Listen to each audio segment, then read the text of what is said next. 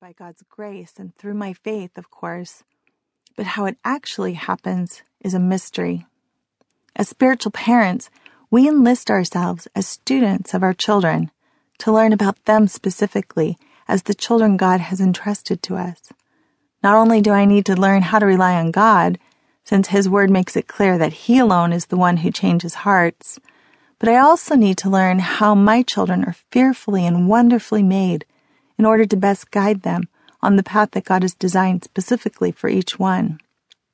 It's not about adopting a parenting style that works for all of my children, because I will need to adapt my parenting to the uniqueness of each child while still retaining my authority and values. Parenting Crises 101 I remember having a crisis of parenthood one day when my daughter was only four. God was about to teach me a powerful lesson. He wanted me to learn some unique facets of my daughter's temperament while revealing to me how much I needed his help in order to shape her heart toward him. She was in her room playing with something. I told her to clean it up so that we could have lunch.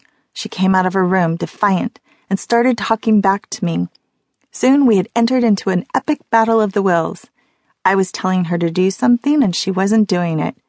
She was also very verbal in her resistance. It was one of those moments when I felt that I needed to win, but I didn't know how. So I told her, You need to go to your room right now to have a timeout because you are not obeying me. She took an unyielding stance. Her body language said, I'm not going, and what are you going to do about it? I repeated myself firmly. You need to go to your room right now. You need to obey your mommy. And then she looked at me and said, No, I don't have to do what you say because you're only third in charge. She went on to explain that first God was in charge, then Daddy, and then me.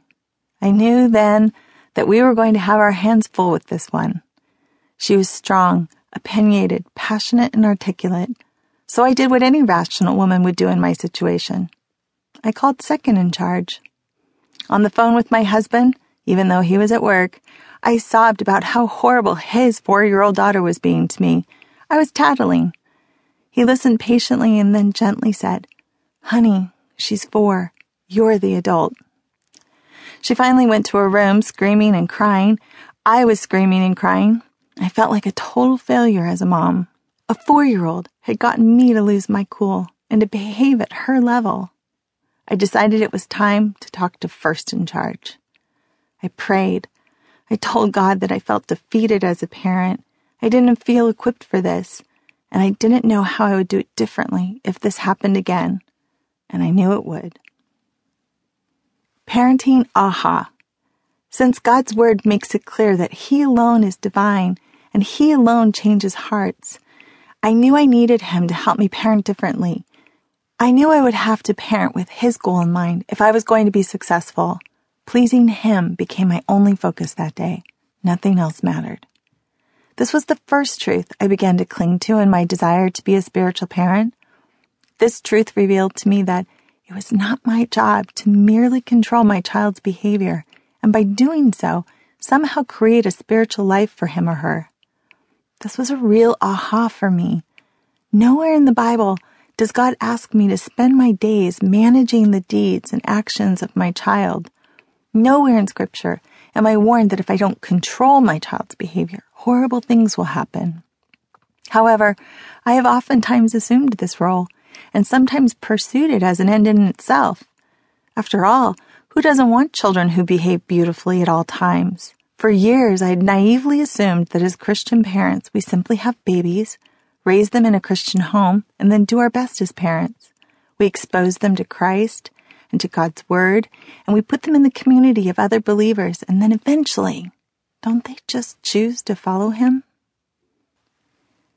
Igniting a transforming faith. That day was a defining moment in my role as a spiritual parent because I didn't feel prepared to deal with my daughter's strong will, and I certainly didn't feel equipped to pass on my faith to either of my children. It was one thing for me to make sure that I taught them Bible stories and took them to church on Sunday mornings. I felt confident that I could teach them good morals and values and could, for the most part, keep them away from the dangers of this world. I even knew I could intentionally expose them to godly people and benevolent causes.